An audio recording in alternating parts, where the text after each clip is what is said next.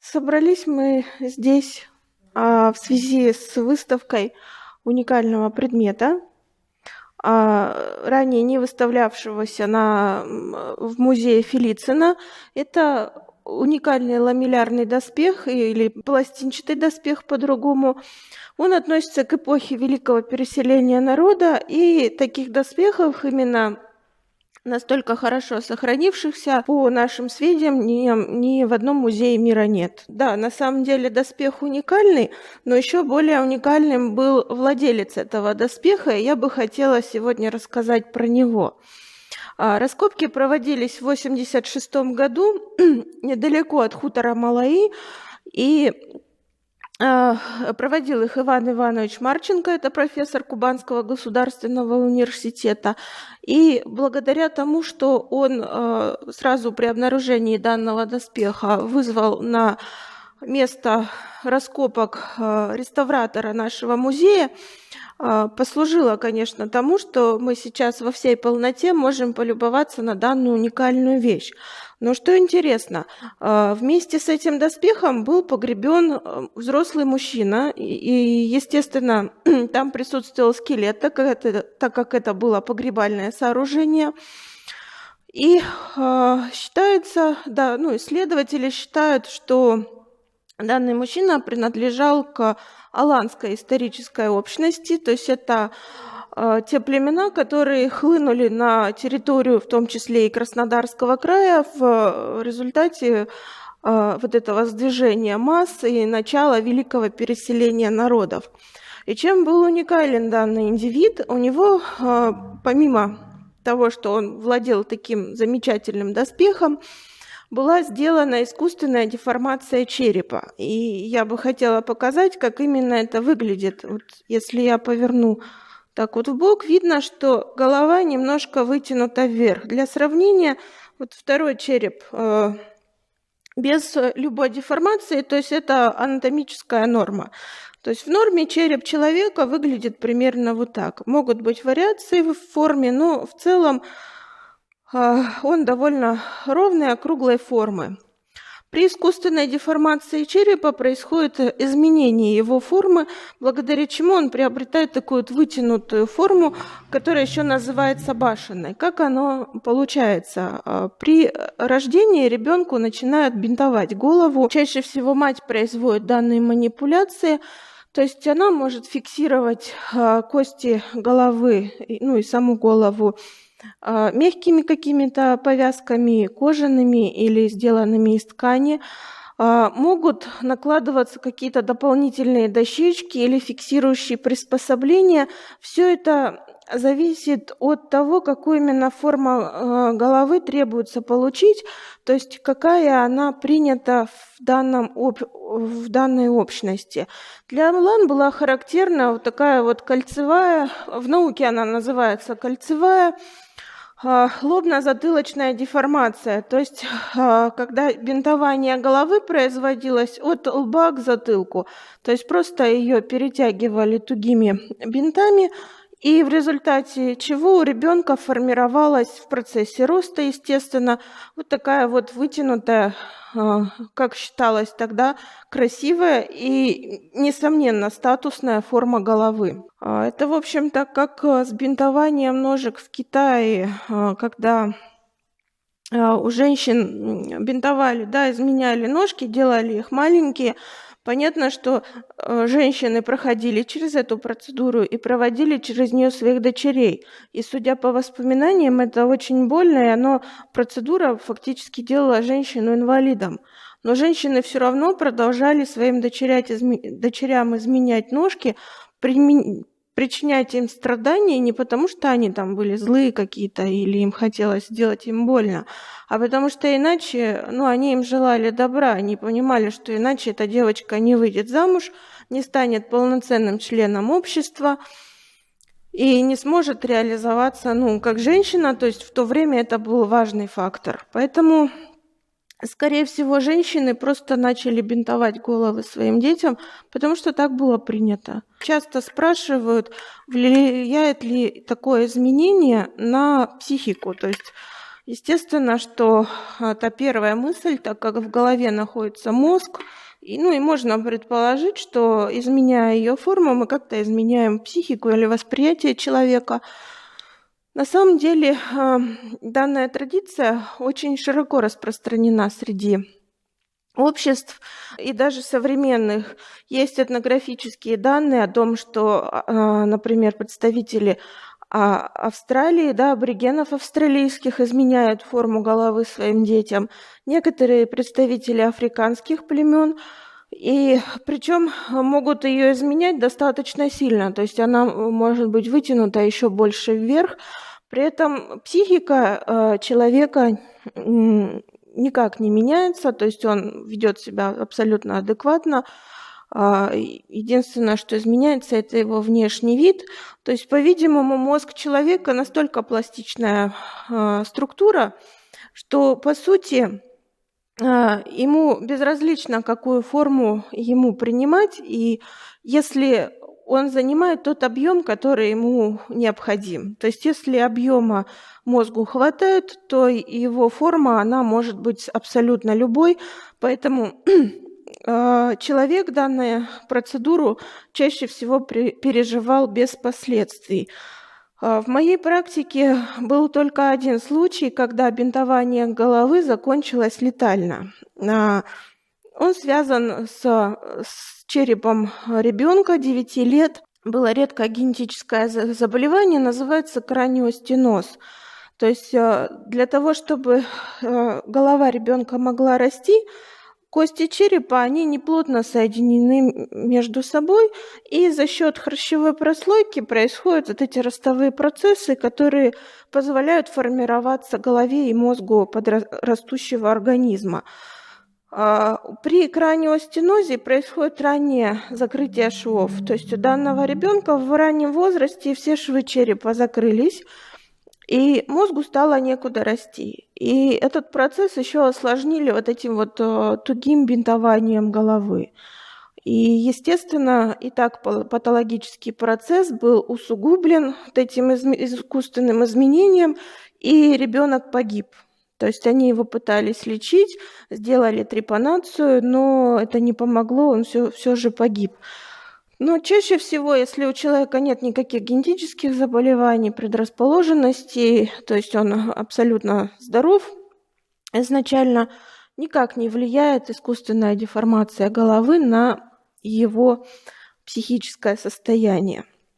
А, то есть данный череп, вот, э, который мы сейчас обсуждали, он не относится, не является черепом того человека, который был погребен в, погреб, ну, в погребении, вот этом уникальном, с доспехом. Скелет, к сожалению, не сохранился. Сейчас мы смотрим на череп другого Алана, то есть это представитель той же культурной исторической общности. Он относится к тому же а, хронологическому периоду. Был он найден а, на территории мощевой балки, просто скорее всего, тот череп э, выглядел э, примерно так же, как и этот, который мы можем себе позволить сегодня наблюдать, благодаря тому, что он сохранился. Вот. Ну и здесь присутствует еще один череп Алана. Он также происходит с мощевой балки, тоже относится к тому же хронологическому периоду. Просто э, я упомянула о трепанации черепа, которая проводилась с медицинской э, целью. А здесь также присутствуют следы трепанации со следами заживления. То есть трепанация была сделана э, при жизни этого индивида, и после нее он еще долгое время прожил, судя по тому, что края кости загладились и зажили.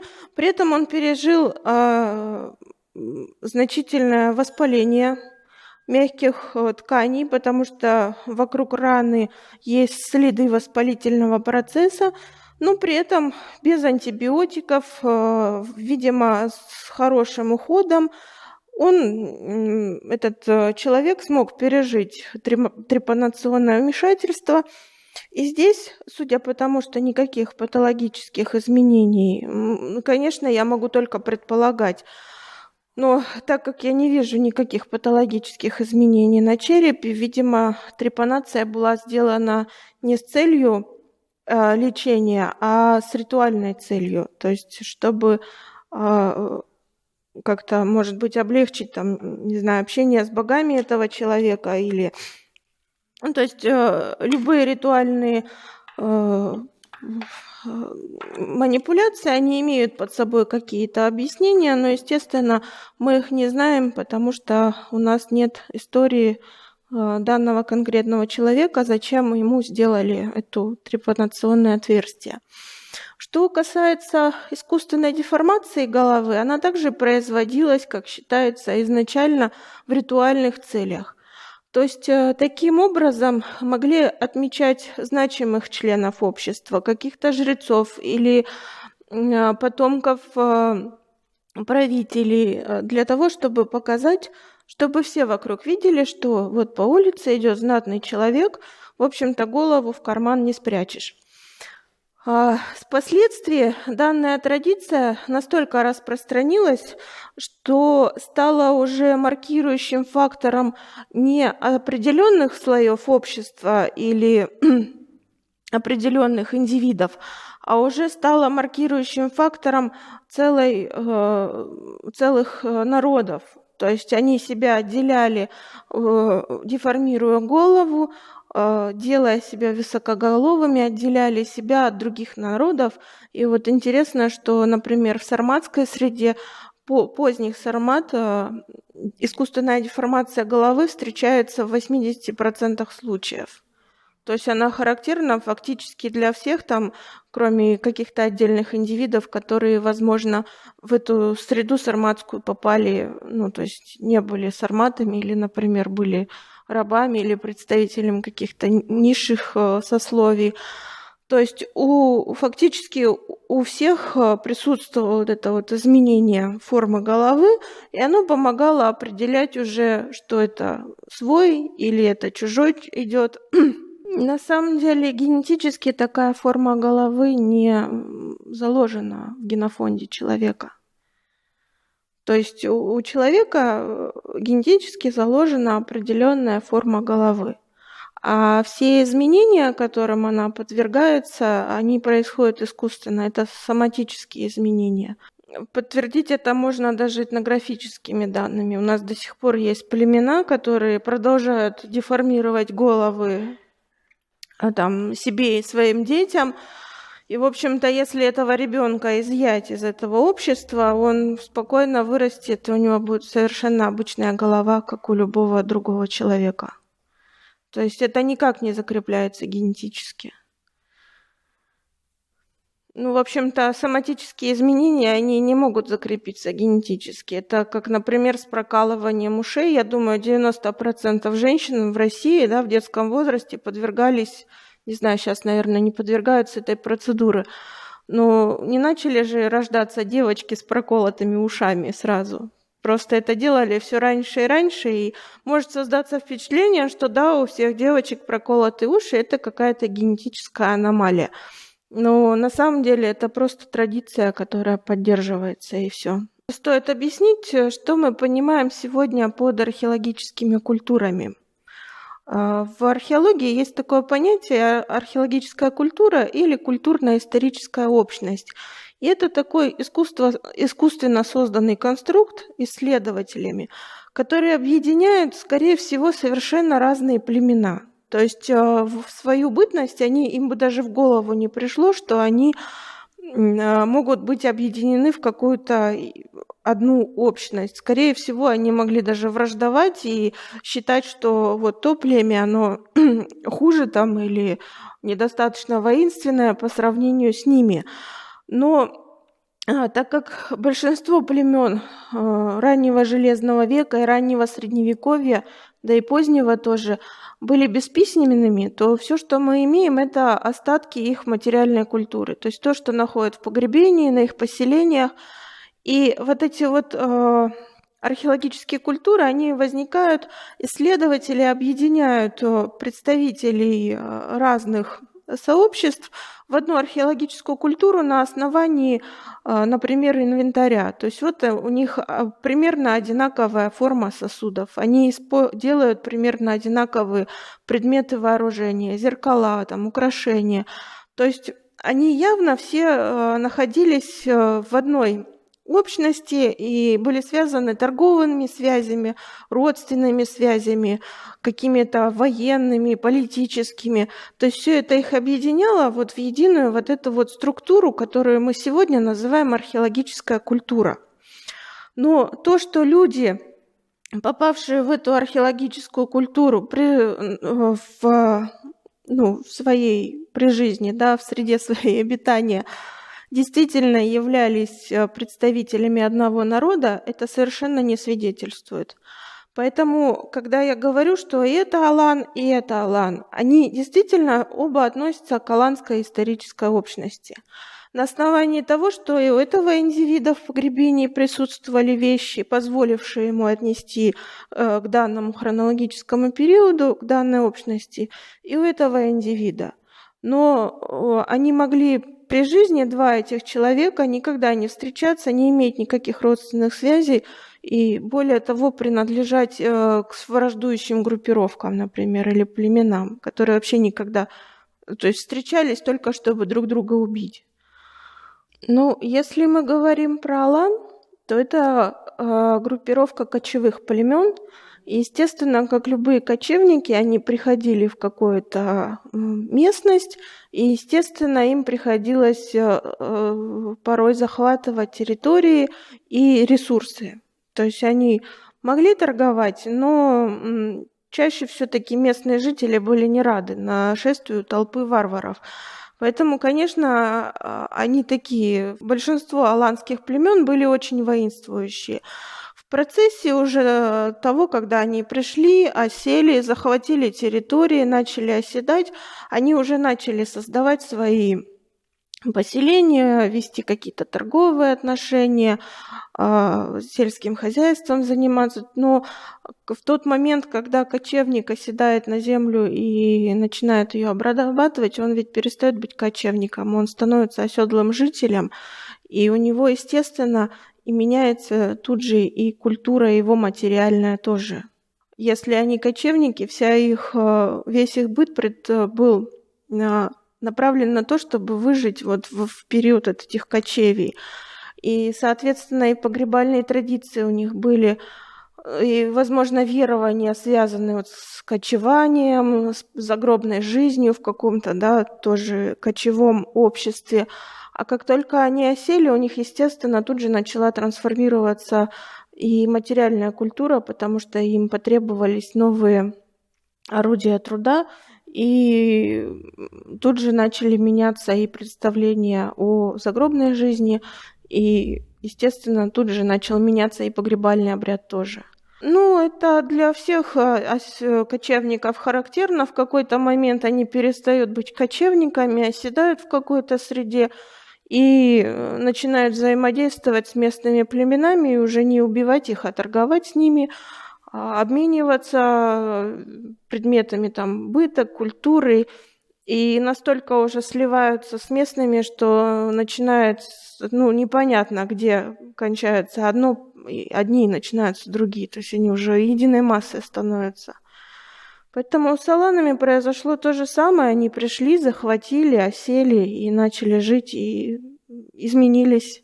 А на самом деле Аланы действительно были одним из племен, которые хлынуло на территории Европы. Вот в результате вот этого вот движения э, огромных масс людей, которое мы сегодня называем великим переселением народа, и не очень понимаем, что его вызвало. То есть основная версия – это изменение климата, похолодание, в результате чего у них их пастбищные э, выпасы пришли не в, в негодность, и им пришлось двигаться куда-то южнее, где они могли пастить свой скот. И, естественно, южнее у нас э, находились другие жители, которые были им не очень рады. И в какой-то момент вот этого переселения они наткнулись на Римскую империю. То есть она была довольно обширная к моменту начала великого переселения народов. Так как Римская империя в тот период переживала довольно тяжелый кризис, естественно, эта волна варваров э, фактически ее уничтожила. То есть пал Рим, и тот кусочек Римской империи, который остался и просуществовал до э, его э, падения в результате э, другой войны, да, тот, ну, это Византийская империя, все мы ее знаем, но фактически вот это вот нашествие варваров, оно уничтожило Римскую империю.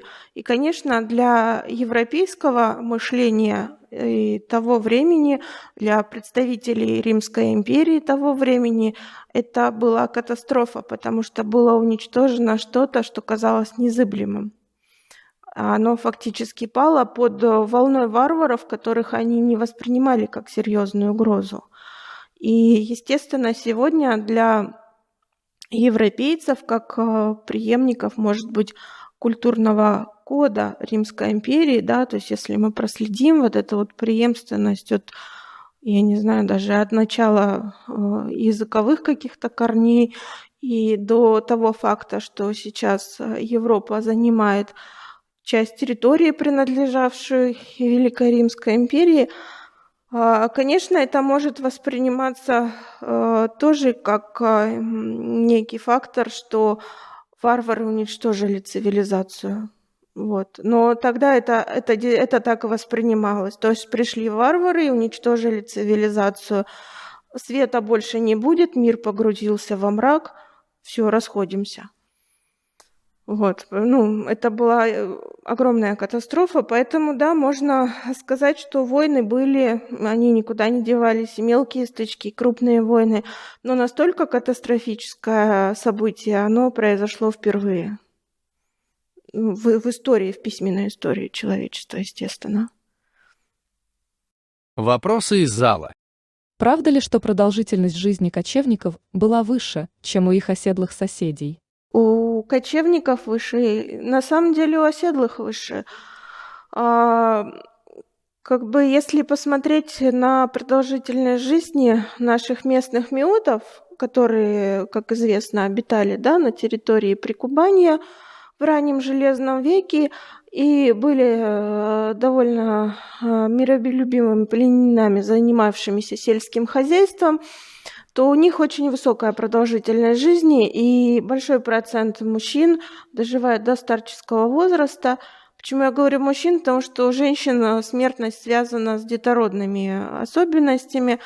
То есть молодые женщины умирали просто в процессе родов, э, в послеродовой период, в дородовый, из-за дородовых осложнений. То есть все это, конечно, сказывалось на их смертности. А мужчины, в общем-то, спокойно доживали до 60 лет и выше, и ничего им не мешало именно вот на территории Прикубани, если мы говорим, потому что здесь хороший климат, у них довольно спокойная жизнь, они занимались сельским хозяйством, э, видимо, хорошо питались, и, в общем-то, все у них было хорошо. У кочевников у них жизнь не такая спокойная, потому что, во-первых, у них нет постоянного а, место ну, обитания, да, дома, грубо говоря. То есть это человек, который не может в любой момент спрятаться от непогоды. Ну, они создавали, естественно, какие-то временные стоянки, но они не могли а, спасти от каких-то таких факторов погодных, а стоит один раз промокнуть и уже все, простуда, антибиотиков нет, воспаление легких, и человек умер, да. А опять же, а, высокая их воинственность, которая тоже сказывалась на смертности. Ну и третий фактор а, – постоянная верховая езда, которая тоже не оздоравливает позвоночник и связки, то есть из-за постоянных вот этих вот компрессионных движений вверх-вниз на лошади, причем скачка же она разная может быть. Можно медленно трусой ехать на лошадке, а можно скакать во весь опор – то есть э, из-за вот этих вот постоянных компрессионных воздействий у них происходили изменения в позвоночнике дегенеративные, и это сказывалось тоже на качестве жизни и на ее продолжительности. Поэтому оседлым, естественно, было лучше, хотя физически они были не так развиты, может быть, не могли там столько проскакать на лошади или так активно махать мечом, но это им и не требовалось. Бытует мнение, что кочевники были технически более развиты, чем земледельцы. Так ли это? Ну, знаете, как говорят, война – двигатель прогресса. И если исходить из этого фактора, э, естественно, никто не проводил сравнения. Людям оседлым приходилось решать свои вопросы, связанных с обработкой земли, там, сохранением скота, постройкой жилищ, и это тоже требовало своих инженерных решений, потому что когда ты живешь оседло, ты ведь э, не живешь спокойно, вокруг тебя толпы кочевников, которые норовят вот-вот напасть, забрать весь твой скот, всю твою еду и ускакать назад в поля. Поэтому, естественно, им приходилось решать ну, просто колоссальные инженерные вопросы, как, например, об, построить оборонительный вал, да, какой там высоты, чтобы его не могли преодолеть варвары, кочевники. Может быть, как построить стены, из чего их построить, как это сделать в условиях, например, нашей э, территории, да, вот Таманского полуострова, где фактически нет камня, а если есть, то это мягкий известняк. Э, как строить жилища, то есть вот, ну, такие факторы. А кочевникам, естественно, их беспокоили немножко другие вопросы. То есть э, как сделать так, чтобы убить всех э, и забрать более эффективно, скажем так. Вот, поэтому я думаю, что развивались и те, и те, но не потому, что те воевали, а те нет. Просто в то время воевали все. Просто оседлые жители, они ждали, что вот-вот на них нападут, им приходилось решать вопросы, связанные вот с фактором сохранения своего хозяйства. А кочевники, они э, постоянно на кого-то нападали, поэтому им приходилось совершенствовать свое оружие для того, чтобы более эффективно вести войну. Но ведь кочевники в силу своей мобильности могли аккумулировать различные технологии, полученные от разных групп земледельцев. Ну, они могли, если бы оседлые с ними делились этой информацией. А, может быть, они не хотели рассказывать врагам, как именно там построить стены неприступные. Это вполне могло быть большой тайной. Вот, ну, просто если к вопросу о тайнах, у нас есть, например, чудесные вещи из черного лака, которые привозили э, с территории Греции. Посуда, покрытая черным лаком. Настолько тайный рецепт, что э, то он передавался из уст в уста от учителя к ученику, и в какой-то момент эта традиция просто прервалась. И мы до сих пор не знаем, как именно они делали этот лак. Нигде они не записали. А, кто бы это рассказал, естественно, уже никого в живых нету. Поэтому вполне возможно, что кочевники бы хотели узнать, как там построить, например, высокую стену, но мастера могли им не открыть этих секретов, и все.